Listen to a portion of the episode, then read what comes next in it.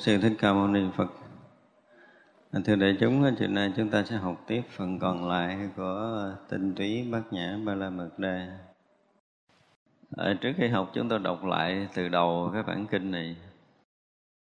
Tinh túy bát nhã ba la mật đa cốt tủy của trí tuệ toàn hảo siêu việt hoàn toàn vượt thoát. Cung kính đảnh lễ bậc toàn trí, toàn giác. Đấng tôn quý giác hữu tình quán tự tại. Ngay khi thâm nhập bát nhã ba la mật đa, thông thấu toàn bộ năm quận và tỏ tường tự thể của năm quận là không. Này xá lợi phất, ngay hiện tiền này, sắc chính là không không chính là sắc. Sắc chẳng khác không không chẳng khác sắc cái gì là sắc, cái đó chính là không. Cái gì là không, cái đó chính là sắc. Thọ, tưởng, hành, thức cũng đều như thế. Này xá lợi phất, ngay hiện tiền này tất cả các pháp đều hiển lộ từ không tướng, không sanh, không diệt, không nhơ, không nhiễm, viên mãn tròn đầy cho nên xá lợi phất, trong không tướng ấy, không có sắc, thọ, tưởng, hành, thức, không có mắt, tai, mũi, lưỡi, thân, ý, không có sắc, thanh hương, vị, xúc, pháp, không có nhãn giới, cho đến không có ý thức giới, không có tri thức, không có vô minh không có đoạn tận tri thức, cũng không có đoạn tận vô minh. Cho đến không có già chết và cũng không có đoạn tận già chết. Không có khổ, tập, diệt, đạo. Không có trí và không có chứng đắc. Cho nên bậc giác hữu tình y như bát nhã ba la mật đa hiển hiện an nhiên, tâm không ngăn ngại do tâm không ngăn ngại, nên không sợ hãi. Vượt thoát mê lầm ảo tưởng, đạt đến cứu cánh niết bàn. Hết thảy chư phật trong ba đời, thường hiển hiện bát nhã ba la mật đa, đạt được đạo quả vô thượng chánh đẳng, chánh giác. Vì vậy nên biết bát nhã ba la mật đa là trí tuệ lớn, là trí tuệ của đại giác là trí tuệ vô thượng, là trí tuệ vô song, vượt thoát hết thảy mê lầm khổ não, chân thật không hư dối. Cho nên thuyết bát nhã ba la mật đa chính là hiển hiện cảnh giới chân thật. Vượt rồi vượt rồi, vượt thoát rồi, hoàn toàn vượt thoát rồi. Giác ngộ viên mãn ta bà ha tinh túy bát nhã ba la mật đa kết thúc ở đây. Sáng ờ, chúng ta đã học hết cái ờ, cái đoạn thứ ba. Tức là chúng ta đọc bát nhã chúng ta mới thấy cái người xưa cái này ờ, mấy ngàn năm rồi mà thành văn rất là chặt chẽ cái thời mà khoa học và văn học phát triển cách đây vài thế kỷ thôi thì họ bắt đầu họ mới thấy ra à, chúng ta mới có được một bài ờ, văn là mở đầu thân bài và kết luận. Đây đến hồi khi đọc xong rồi chúng ta sẽ nói cái điều này. Để thấy rằng văn học của Ấn Độ đã hình thành từ lâu và nhất là các vị thánh đó, hứng nói một cái thôi nhưng mà thành một cái bài văn mở bài thân bài kết luận rất là chặt chẽ trong bài này bài gần rất là nhỏ có mấy trăm chữ thôi. Nhưng mà đầy đủ những yếu tố đó. Thì bây giờ à, tiếp tục. Ở đây là một cái đoạn kết tức là từ cái lúc mà à, đầu mở đầu là khi một vị à, giác hữu tình đã thâm nhập bát nhã ba la mật đa thông thấu toàn bộ năm quẩn tỏ tường tự thể năm quẩn là không. Thì để giải thích một đoạn rất là dài. Bây giờ kết lại. Đây là một câu tóm kết của toàn bộ cái phần trên. Tức là một vị bồ tát mà đang ờ, ờ, à, thâm nhập bát nhã cho tới ngay nơi hiện tiền này sắc không phải không không không phải sắc. Mà xuống đây là à, không có già chết không có hết già chết không có khổ tập diệt đạo vân vân. Và kết lại cái là đây là một câu tóm kết của toàn bộ cái ý ở trên một cách hành văn rất là tuyệt vời. Nếu mà chúng ta đọc bản kinh bát nhã thì à, những người nào mà dở về văn học thì học bản kinh này cho thuộc và có cái cách làm văn giống giống như vậy là chúng ta sẽ rất là giỏi về văn. Bậc cho nên bậc giác hữu tình. Ở trên là à, đầu tiên chúng ta thấy là đấng tôn quý giác hữu tình tên là quán tự tại. Đúng không? Đó là cái khởi đầu à, ngay khi thâm nhập bát nhã ba la mật đa thì thông thấu toàn bộ năm quẩn là không. Bắt đầu nguyên cái đoạn đó là giải thích. Thì bây giờ tóm kết lại cho nên bậc giác hữu tình tức là bậc giác hữu tình có nghĩa là ngài quán tự tại cũ hồi nãy đó hồi đầu á. Chúng ta thấy hay không? Cho nên cái bậc giác hữu tình thì hồi nãy là hồi nãy là thâm nhập mở đầu ngay khi đầu tiên là bậc giác hữu tình, quán tự tại, ngay khi thâm nhập bát nhã ba la mật đa. Đúng không? Thì bây giờ cho nên bậc giác hữu tình, y như bát nhã ba la mật đa. Đây là vô sâu rồi. Hồi nãy là ngay khi, tức là mới đầu là là ngay cái lúc khởi điểm là bậc giác hữu tình. Một người giác ngộ thì được gọi là bậc giác hữu tình.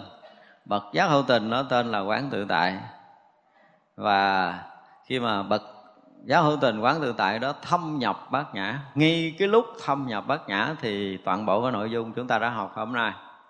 Ngay lúc đầu là đã vào rồi, là muốn nói một người giác ngộ là người thâm nhập bát nhã ba la mật đa, được xem là bậc giác hữu tình, được coi là ngày quán tự tại.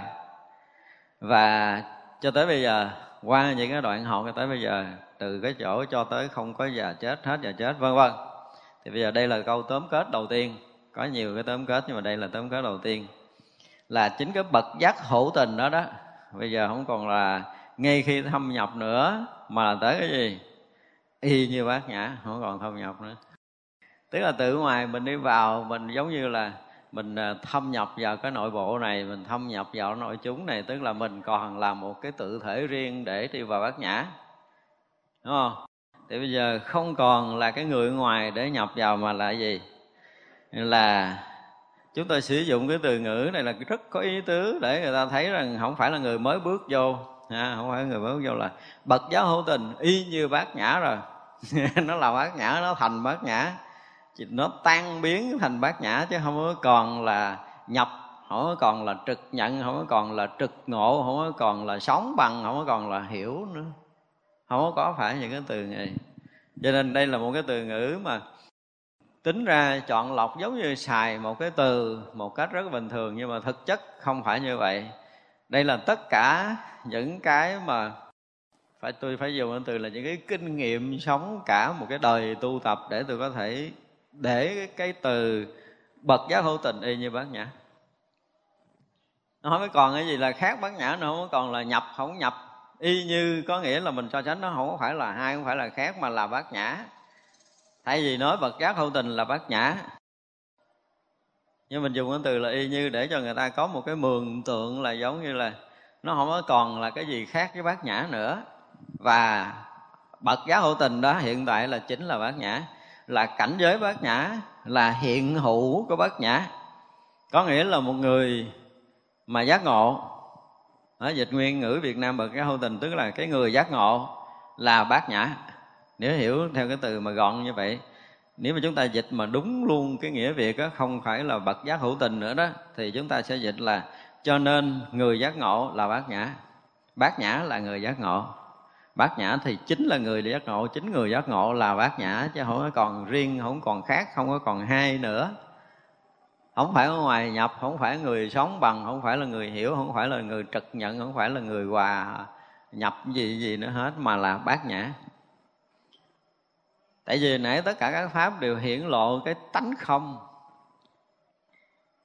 Tất cả các pháp đều hiển lộ cái không tướng không? Cái không tướng nó làm cho tất cả các tướng hiển lộ. Thì bây giờ là cái người mà giác ngộ người được gọi là giác ngộ, mình thì hiểu cái nghĩa vậy, tức là người được gọi là giác ngộ thì người đó là bát nhã, là không tướng. Đó, cái nghĩa của cái câu này nó là như vậy. Thì như vậy là để kết luận rằng hồi nãy là ngay khi nhập, bây giờ là thành bát nhã hoàn toàn rồi. Người này thành bát nhã, người này là bát nhã. Bát nhã chính là người này vì người này là gì? Là khắp pháp giới là toàn tri, là toàn chân, là người toàn giác, là bát nhã. Chứ nó không có khác. Cho nên vì nếu mà chúng ta hiểu một người giác ngộ là gì, tức là cái người đó đã thành bát nhã là không có khác với bát nhã. Không có còn cái gì riêng, không có còn cái gì khác hết, là hòa tan, là tan biến, ở trở thành bát nhã một cách hoàn toàn rồi. Đó thì được gọi là cái bậc giác hữu tình người nào mà giác ngộ mà thực sự không thành bát nhã thì người đó chưa phải là người giác ngộ toàn triệt. Giữa mình với bát nhã là còn hai. Cho nên ngay khi mà thâm nhập thâm nhập tức là đi vào bát nhã, thì là bước đầu. Nhưng mà đi sâu về bát nhã thì phải tan biến thành bát nhã hoàn toàn. Không có nhập nữa mà tại là tan thì biến. Hồi xưa từ năm 2006 chúng tôi giảng kim cang thì chúng tôi ví dụ là cái gì? Một là người nhúng tay vô nước để biết nước là ướt đúng không? Sâu vô bước thứ hai thì giống như toàn thân bị rớt trong nước mà bị cắt tay cắt chân hết rồi, không có còn có khả năng để ra khỏi cái biển nước đó nữa. Nhưng mà vẫn chưa phải, vẫn còn một mình ở trong nước, cho nên bước thứ ba là phải tan thành biển. Thì ở đây là bắt đầu tan thành biển nước. Tan thành bát nhã. Thật ra họ còn nói riêng, không còn nói khác, không còn nói ngã, không còn nói pháp Cho nên không có sanh lão bệnh tử, không có già chết, không có hết già chết Không có trí thức, không có chứng, không có đắc luôn ở trong này. Chỗ này hoàn toàn nó chỉ là bát nhã thôi. Bát nhã thì ở đâu cũng là bát nhã, không có đắc, không có chứng. Nói tới bát nhã thì không còn có ngôn ngữ nào có thể diễn bày được Từ tất cả những góc cạnh mọi mặt của cuộc sống, mọi hành vi, cử chỉ, hành động, ngủ thức gì của người này bây giờ là bát nhã rồi. Người này không có còn cái gì ngoài bát nhã cả. Không có làm gì khác hơn bát nhã được. Bây giờ không có nói ngay tại đây nữa, mà là nói là giác hữu tình là bát nhã. Thì dùng cái từ ở ngay tại đây nó cũng còn có một khái khái niệm là một điểm nào đó dừng lại. Còn bây giờ bát nhã là khắp thì bậc giác hữu tình trở thành à, khắp pháp giới, khắp hiện hữu, khắp sáng suốt, khắp toàn tri, khắp pháp giới này. Chứ không có cái gì khác nữa. Tại ra đây là mấy câu kết để kết luận nguyên đoạn lên vừa kết luận vừa giải thích cái người mà ngay khi nhập bát nhã thì người đó phải tan thành bát nhã. Thì mới được gọi là nhập giống như bây giờ người ở ngoài thì không có được gọi là chúng ở đây. Sao? Ngay khi mà tác bạch nhập chúng thì trở thành chúng ở đây. Mà trở thành chúng ở đây thì chúng ta tưởng tượng khi một người nhập chúng mà đúng mức đó, thì giống như một giọt nước rớt vào biển trở lại vậy. Để nó tan thành biển chứ thấy mình không có khác với cái chúng này nữa. Không có còn khác không còn riêng không còn ở bên ngoài mà là người ở trong nhà là chúng này. Ví dụ vậy.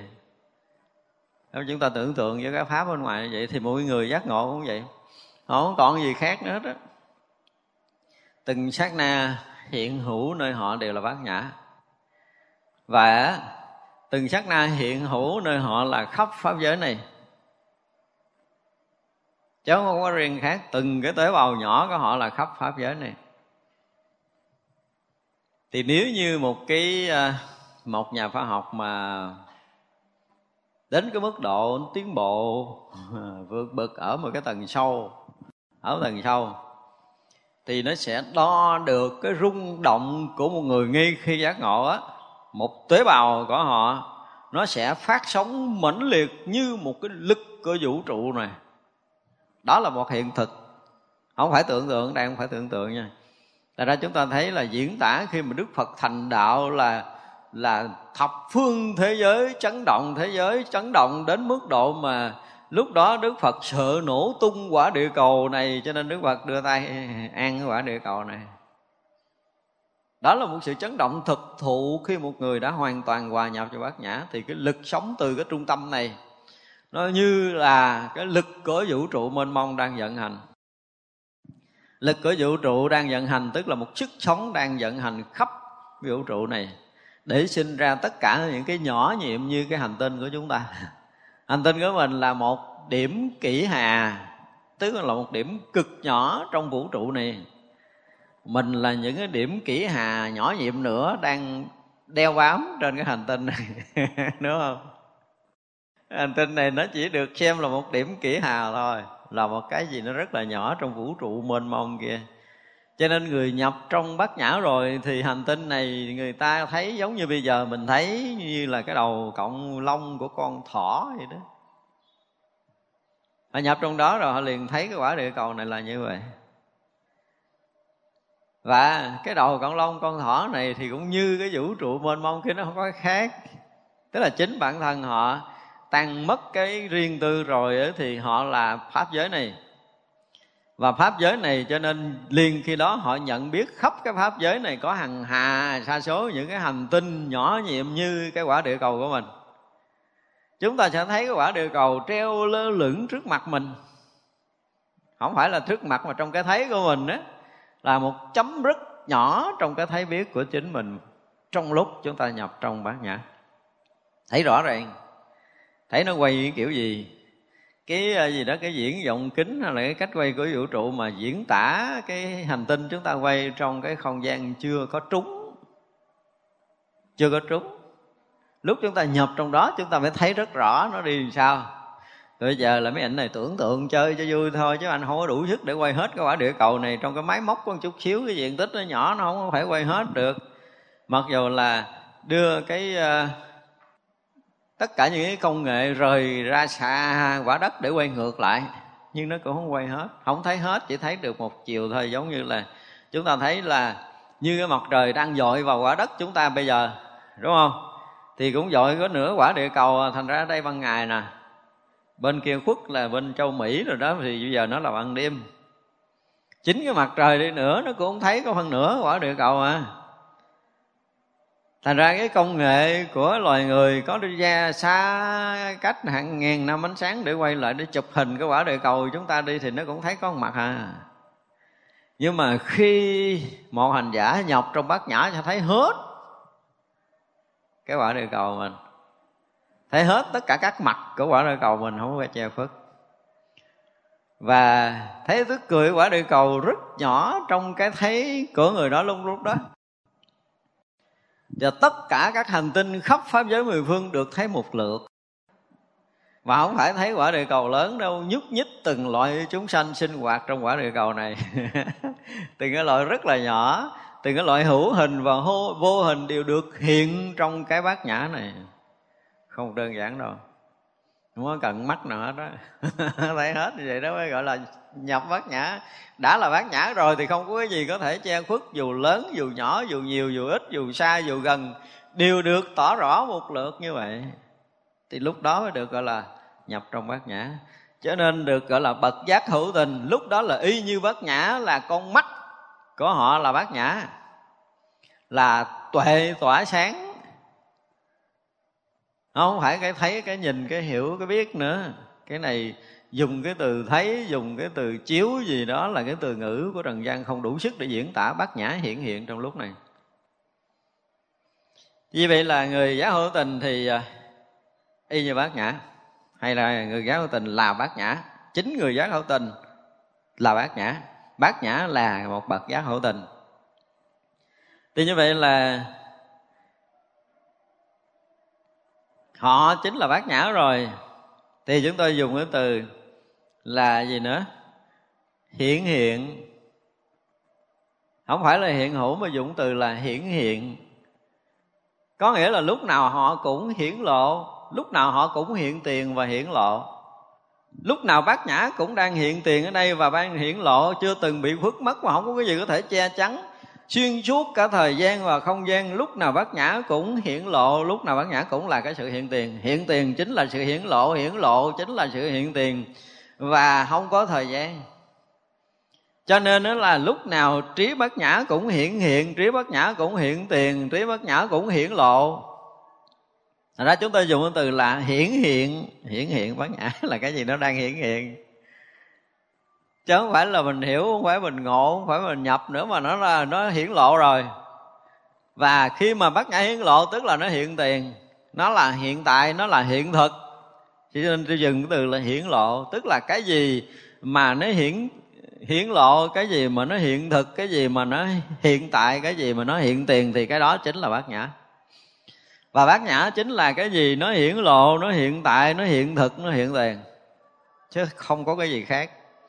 Và từ ngàn xưa tới bây giờ, bát nhã luôn luôn hiển lộ, luôn luôn là hiện thực, luôn luôn là hiện tiền. Chứ bát nhã không còn cái là gì khác mà mình không đủ sức để có thể thể nhập được cái hiện tiền, cái hiện thực hiện thực này.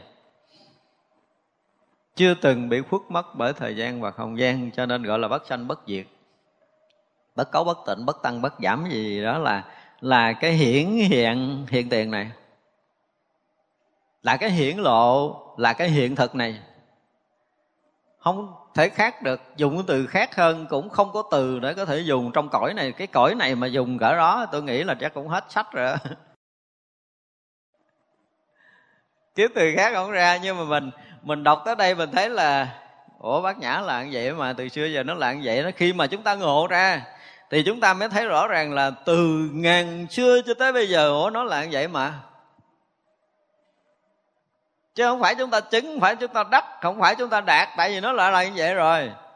Chúng ta từ xưa giờ không hay ra, bây giờ giật mình hay ra nó là như vậy, nó vốn dĩ là như vậy, nó vốn là hiển lộ như vậy, nó vốn là hiện tiền như vậy, nó vốn là hiện thực như vậy, nó vốn là viên mãn, nó vốn là tròn đầy, nó vốn là sáng suốt như vậy á. Chứ không có khác được, cho nên không có làm thêm được gì. Nếu một người mà thực ngộ thì thấy tới đây rồi dụng công gì? Cho nên khi mà ngộ ra được thì người đó thấy một cái rất là hay là sau những cái giải thích từ trước giờ, nó không có sắc, không có thọ tưởng hành thức, không có nhãn nhĩ tỷ thiệt thân ý, không có sắc tinh hương gì số pháp, không có nhãn giới cho tới, không ý thức giới, không có chứng, không có đắc vô minh, không có vô minh tận gì, dần dần cho tới khi đúng kết lại thì người giác hữu tình là bát nhã. Họ y như bát nhã và họ luôn luôn hiển hiện bát nhã, luôn luôn hiển lộ bát nhã, luôn luôn sống trong cảnh giới hiện tiền. Bây giờ chúng ta định nghĩa gọn là bát nhã là gì? Là hiện thực là hiện tiền, là hiển lộ, là chưa từng phước mất bởi thời gian và không gian. Cho nên chư Phật, chư Tổ đâu có giấu mình trời ơi, thiếu điều muốn lấy trọn mắt mình nhét vô đây. Chứ đâu có che, đâu có giấu mình đâu. Lúc nào cái vị cũng muốn làm cho chúng ta thấy bằng bát nhã, nghe bằng bát nhã, ngửi bằng bát nhã, nếm bằng bát nhã để chúng ta thưởng thức một cảnh giới bát nhã hiện thực, hiện tiền này. Cho nếu chúng ta tìm được cái gì rời ở đây mà hay hơn ở đây á, thì chúng ta cũng nên tìm. Không có cái gì có thể so sánh được với cái hiện tiền này cả đừng có bao giờ ảo tưởng đúng không? Đi tầm đạo để đạt được cái gì mà rời cái hiện thực hiện tiền này là không có. Thật ra có con mắt Pháp có nghĩa là mở toăng con mắt hiện tiền này Là chúng ta có thể thấu thoát hết tất cả những cái đã khuất lấp từ ngàn xưa cho tới bây giờ. Dán bức màn hiện thực ngay tại đây. Không có đi đâu, đừng, đừng có rời đây để mà thấy, rời đây để mà nghe là không được. Cho nên chúng ta dùng cái từ là bậc giác hữu tình, y như bát nhã ba la mật đa, và họ hiển hiện. Hiển hiện cái gì? Hiển hiện an nhiên. Trong kia thì câu cứu đó là an trú, nhưng mà an trú là hư. Có cái chỗ để mình trú là không phải. Tức là còn mình để mình trú, còn hiển hiện an nhiên là không có công phu, không có chú tâm, không có chú ý hết dụng công. Chỗ này không có dụng công. Bát nhã là một cái gì? Nó rất là an ổn, rất là thanh tịnh, nó rất là tự nhiên, nó rất là như nhiên người ở chỗ này rồi là không có còn công phu lấy bỏ đúng sai hay dở, không còn làm gì hết. Họ là một người an lạc, người thanh tịnh, người an ổn, người rất là tự nhiên, như nhiên. Và bát nhã là cái sự hiển lộ tự nhiên, như nhiên. Chớ mình làm là không có lộ bát nhã. Mình bất kỳ cái dụng công nào cũng rời bát nhã hết. Cho nên lúc mà bát nhã hiện hiện là một cái gì đó rất là an nhiên và khi bát nhã hiển lộ rồi là người đó thành an nhiên. Và người nào rất là an nhiên thì người đó rất là tự tại, người đó là lưu thông không còn quái hại nữa. Thì đó là người nhập trong bát nhã. Cho nên mình dùng cái từ là hiển hiện an nhiên. Hết từ rồi. Khả năng tôi tới đó. Nhưng mà tôi rất là thích thú những cái từ ngữ này. Tại vì mình không có nắm đứng nó được khi mà đọc những cái từ này đố ai có thể tìm chỗ để có thể nắm đứng được trong bốn cái từ này? Nó là một cái gì đó nó trơn truột, cái gì đó nó rất là tự tại, cái gì đó nó rất là tự nhiên, nó rất là như nhiên mà mà hiển lộ hiện thực. Cái hiện thực này là cái hiển lộ tự nhiên, như nhiên. Cho nên đức phật nói cái không tác thành, cái không hiện hữu, cái không làm ra là cái này. Đức phật nói tới cái này đó, cho nên là trong kinh đức phật nói là này các tỳ kheo có cái không tác thành cái không hiện hữu cái không làm ra. Do có cái không tác thành cái không hiện hữu không làm ra đó mà đức như lai mới nói có cái chuyện thoát khỏi sinh già bệnh tử. Nếu như không có cái này thì lấy đâu để như lai nói? Đó là cái gì? Cái hiển hiện đúng không? Tức là cái hiển lộ cái hiện thực cái an lạc cái thanh tịnh cái tự nhiên. Chứ không phải cái mình làm được không phải cái mình tu mà được.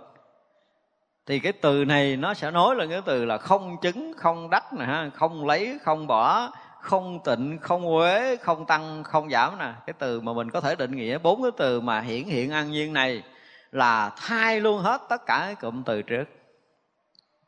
Nó có thể thay luôn cái từ hiện thực, nó thay luôn cái từ hiện tại, nó thay luôn cái từ ngay tại đây, bây giờ, vân vân. Tất cả những từ ngữ nó không đủ để có thể nói được hết bát nhã nhưng mà chữ hiển hiện an nhiên mình là nói hết. Nói hết một cái cảnh giới hiện thực, hiện tiền, hiện hữu an lạc, tự nhiên. Đó là cảnh giới của bát nhã, đó là trí tuệ của bát nhã. Cho nên người nào mà thực ngộ và đã thâm nhập một cách hoàn toàn, đã tan biến hoàn toàn trong bát nhã rồi, tức là y như bát nhã rồi, thì người đó luôn luôn hiển lộ bát nhã. Bát nhã trở là thành những cái gì đó là hiện tiền, hiện thực một cách an ổn, một cách tự tại một cách tự nhiên, như nhiên, không hề có bất kỳ một công phu nào nữa. Thì tới đây mới được gọi là triệt ngộ. Rồi ngộ đâu có khó đâu, đúng không? Dễ đừng làm gì hết là thành bát nhã. Thì nó hiển hiện an nhiên mà. Bát nhã là gì? Chúng ta liền trả lời bốn chữ là hiển hiện an nhiên là bát nhã. Tới đây mình có thể trả lời bát nhã là hiển hiện an nhiên. Nó lộ lộ lộ. Chưa từng khuất mất và không ai có thể làm nhiễm, không ai có thể làm nhơ, không ai làm tăng, không ai làm làm giảm nó được. Không làm mất đi được một khoảnh khắc nào, không có cái gì có thể che mờ. Cho nên nói chữ vô minh không có trong này. Không có hiện thực này, không có vô minh. Và cũng không có cần hết vô minh. Tại vì cái gì đó nó cũng lộ lộ, cái gì nó cũng hiện hiện. Tất cả các pháp đều là lộ lộ, hiển hiện. Và là cái lộ lộ hiển hiện này là hiển hiện lộ lộ cái vô tướng lộ lộ cái hiện thực, lộ lộ cái trí tuệ rõ thông, không ngăn ngại. Một cách rất tự nhiên, như nhiên. Cho nên nếu còn tí gì dụng công thì người đó biết không có nhập đạo rồi. Anh tu kiểu gì tôi biết anh cũng chưa tới. Đừng nói là còn tìm. Đúng không? Tôi là biết sai. Vì một người không thâm nhập cái hiện tiền này. Nếu thâm nhập hiện tiền này là họ mất đi công phu. Họ công phu cũng được nữa tại họ thấy cái gì cũng hiển hiện an nhiên hết.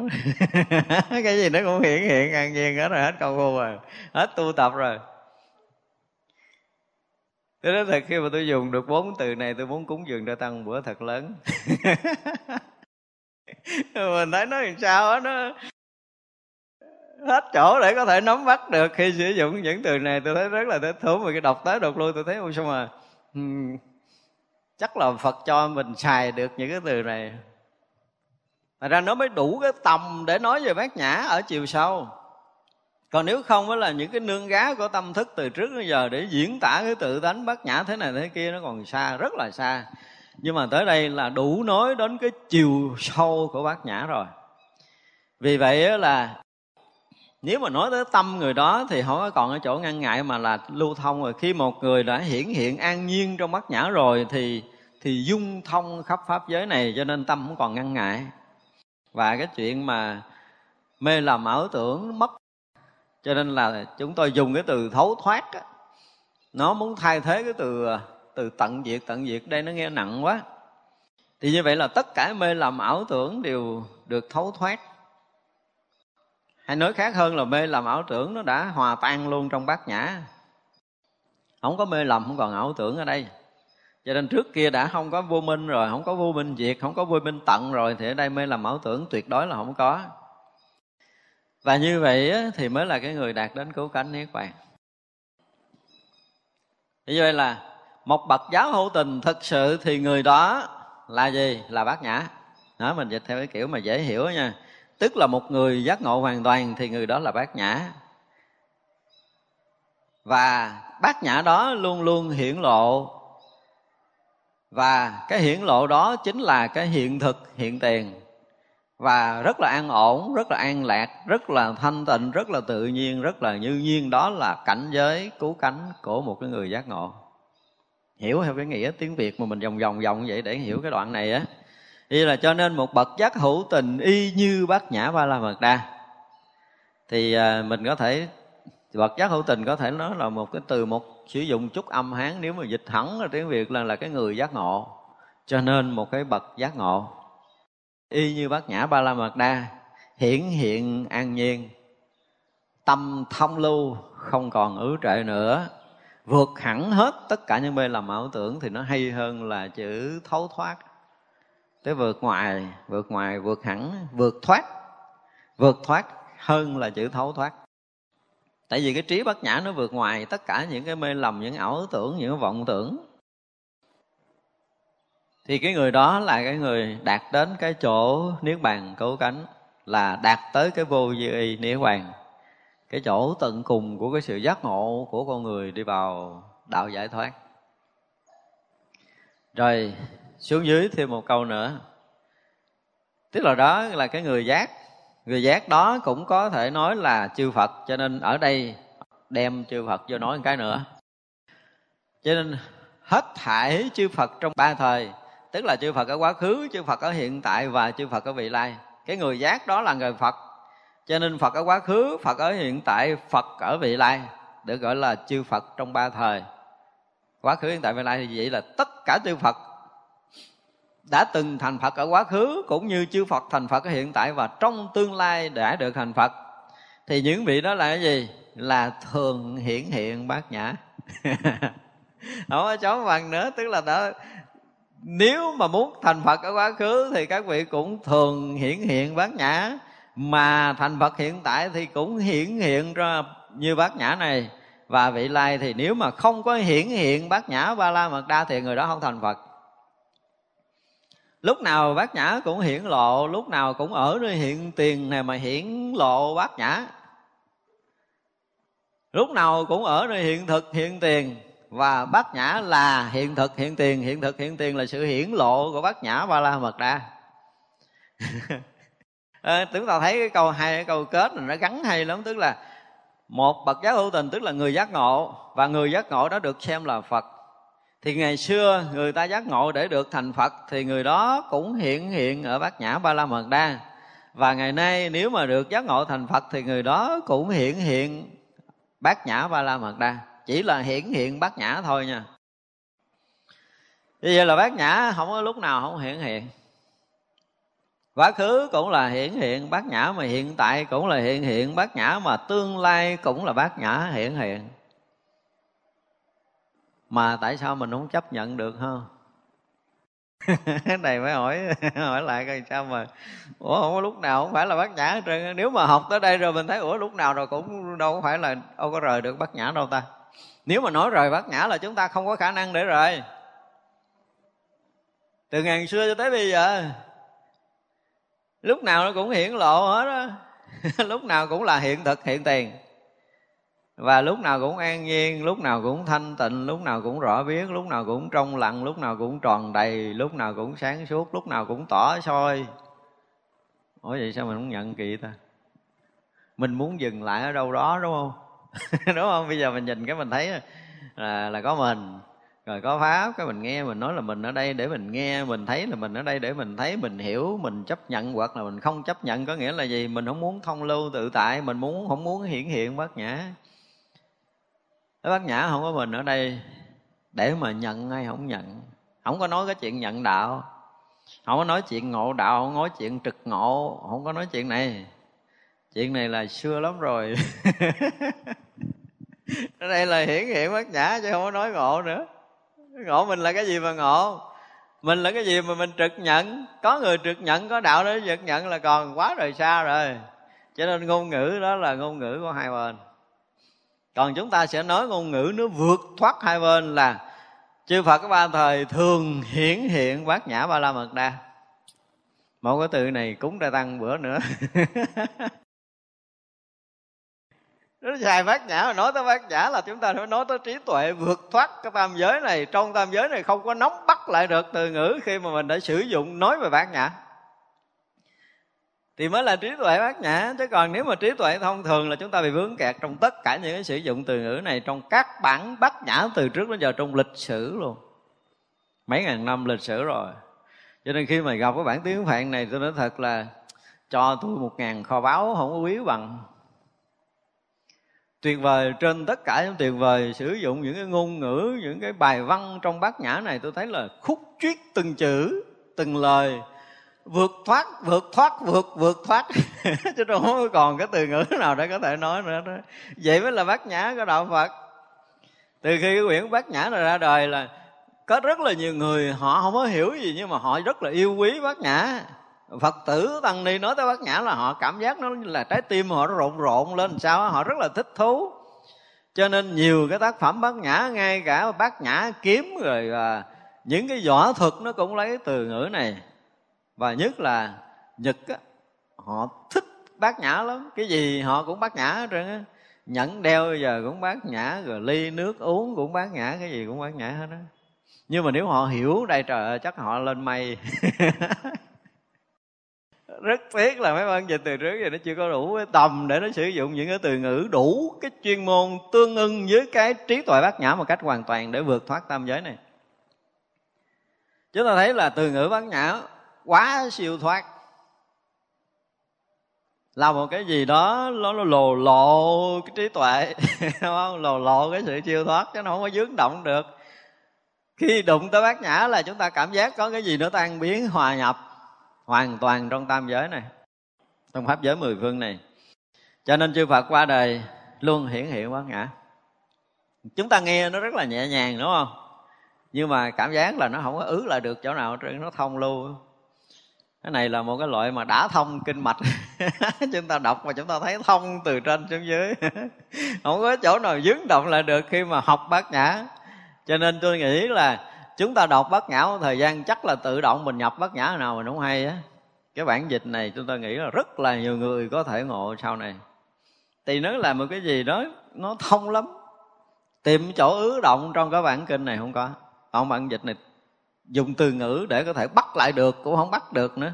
Những cái từ mà mình xài cho chuyên môn là rất là, gọi là lưu thông, phải không? Thông suốt, không có gì ứ động. Tức là bây giờ chư phật quá khứ cũng hiển hiện bát nhã ba la mật đa, mà được đạo quả vô thường chánh đẳng chánh giác. Chư phật hiện tại cũng hiển hiện bát nhã ba la mật đa, tức là đời sống của ngài là bát nhã. Lúc nào cũng hiển lộ bát nhã đi đứng nằm ngồi, nói nín động tịnh đều là bát nhã. Và khi một người mà đi đứng động tịnh nói nín đều là bát nhã thì người đó thành phật. Thành ra ở đây muốn kết cái đoạn trước khi thâm nhập bát nhã cho tới khi thành phật, thì người đó hiển hiện một cách trọn vẹn bát nhã, thân là bát nhã, tâm là bát nhã, động dụng nhỏ nhiệm nhất cũng là bát nhã. La, hét hoặc là nói nín cũng là bát nhã. Nhảy múa cũng là bát nhã. Hết rồi, hết được rồi tới đây không có còn gì khác bát nhã được cho nên muốn làm gì cũng là bát nhã hết đó hỏi làm gì là nó bát nhã hiện bây giờ muốn ai hỏi lại gì nó bát nhã hiện chứ hết còn được rồi. Khi nào mà chúng ta như vậy thực sự đi đứng nằm ngồi cái gì cũng là bát nhã hiện này thì, thì lúc đó là mình hiện phật tướng mình là một bậc giác ngộ rồi không có gì cũng là bát nhã cho nên là nói không cần suy nghĩ cũng là bát nhã hiện hiện và hoàn toàn đúng với chân lý. Mà suy nghĩ thì hết rồi. Suy nghĩ là xuống cái cù cặn của tâm thức rồi.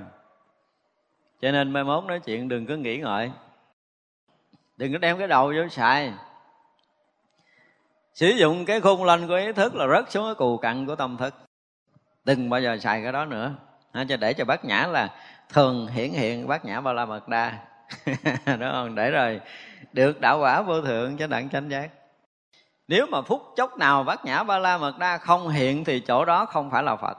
Đó mình nói theo cái kiểu của mình đi nghe cái kiểu của mình thì bây giờ à, ở đây nếu mà tất cả đều là bát nhã ba la mật đa là sự hiển hiện của bát nhã ba la mật đa thì tất cả đều là phật. Phút giây nào trong cuộc sống chúng ta hiển hiện bát nhã ba la mật đa tức là chúng ta hiển hiện ở trong cõi phật ở trong cõi giác còn phút giây hiện hữu này mà chúng ta không hiển hiện bát nhã ba la mật đa thì mình là người mê. Dễ có thể kiểm soát mình rồi, đúng không? Và từ đây dễ tu rồi đó. Cho nên mình động dụng cái gì mà không phải là sự hiển hiện của bát nhã, thì chúng ta không phải là người giác ngộ. Đó, nếu mà nói ngược như vậy. Thì vậy là chư phật ba thời thường hiển hiện bát nhã ba la mật đa. Hỏi chư phật là gì thì mình có thể định nghĩa chư phật là cái người thường hiển hiện bát nhã ba la mật đa. Do mình hiểu đức phật theo cái kiểu đó đi.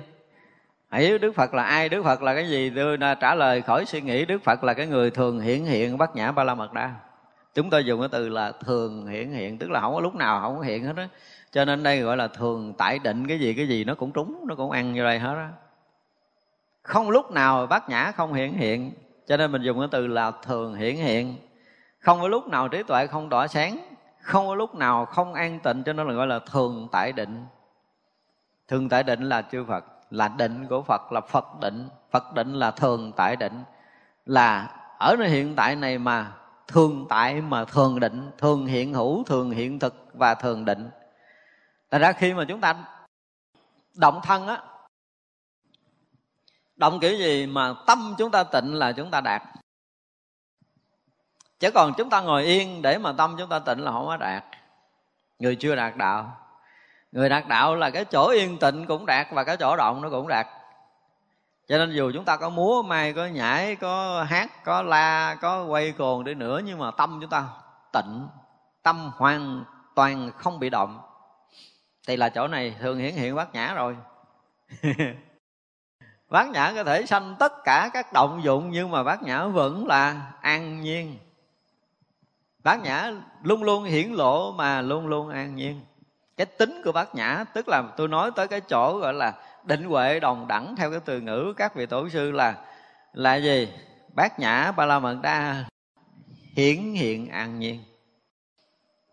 Vừa hiển lộ cái rõ biết mà vừa thanh tịnh, vừa thanh tịnh mà vừa rõ soi, rõ suốt tức là vừa định mà vừa huệ đó là tính năng của bát nhã Thế vậy là chư Phật luôn luôn hiển hiện cái trí tuệ tỏ suốt trong tất cả những động dụng dù nhỏ nhiệm nhất của mình. Khi nào mà đi đứng nằm ngồi ngủ thức của mình, động dụng của mình mà hiển hiện thường hiển hiện bát nhã ba la mật đa thì chúng ta thành Phật. Đúng không? Người thành Phật thì thường hiển hiện bát nhã ba la mật đa. Đó là những câu kết.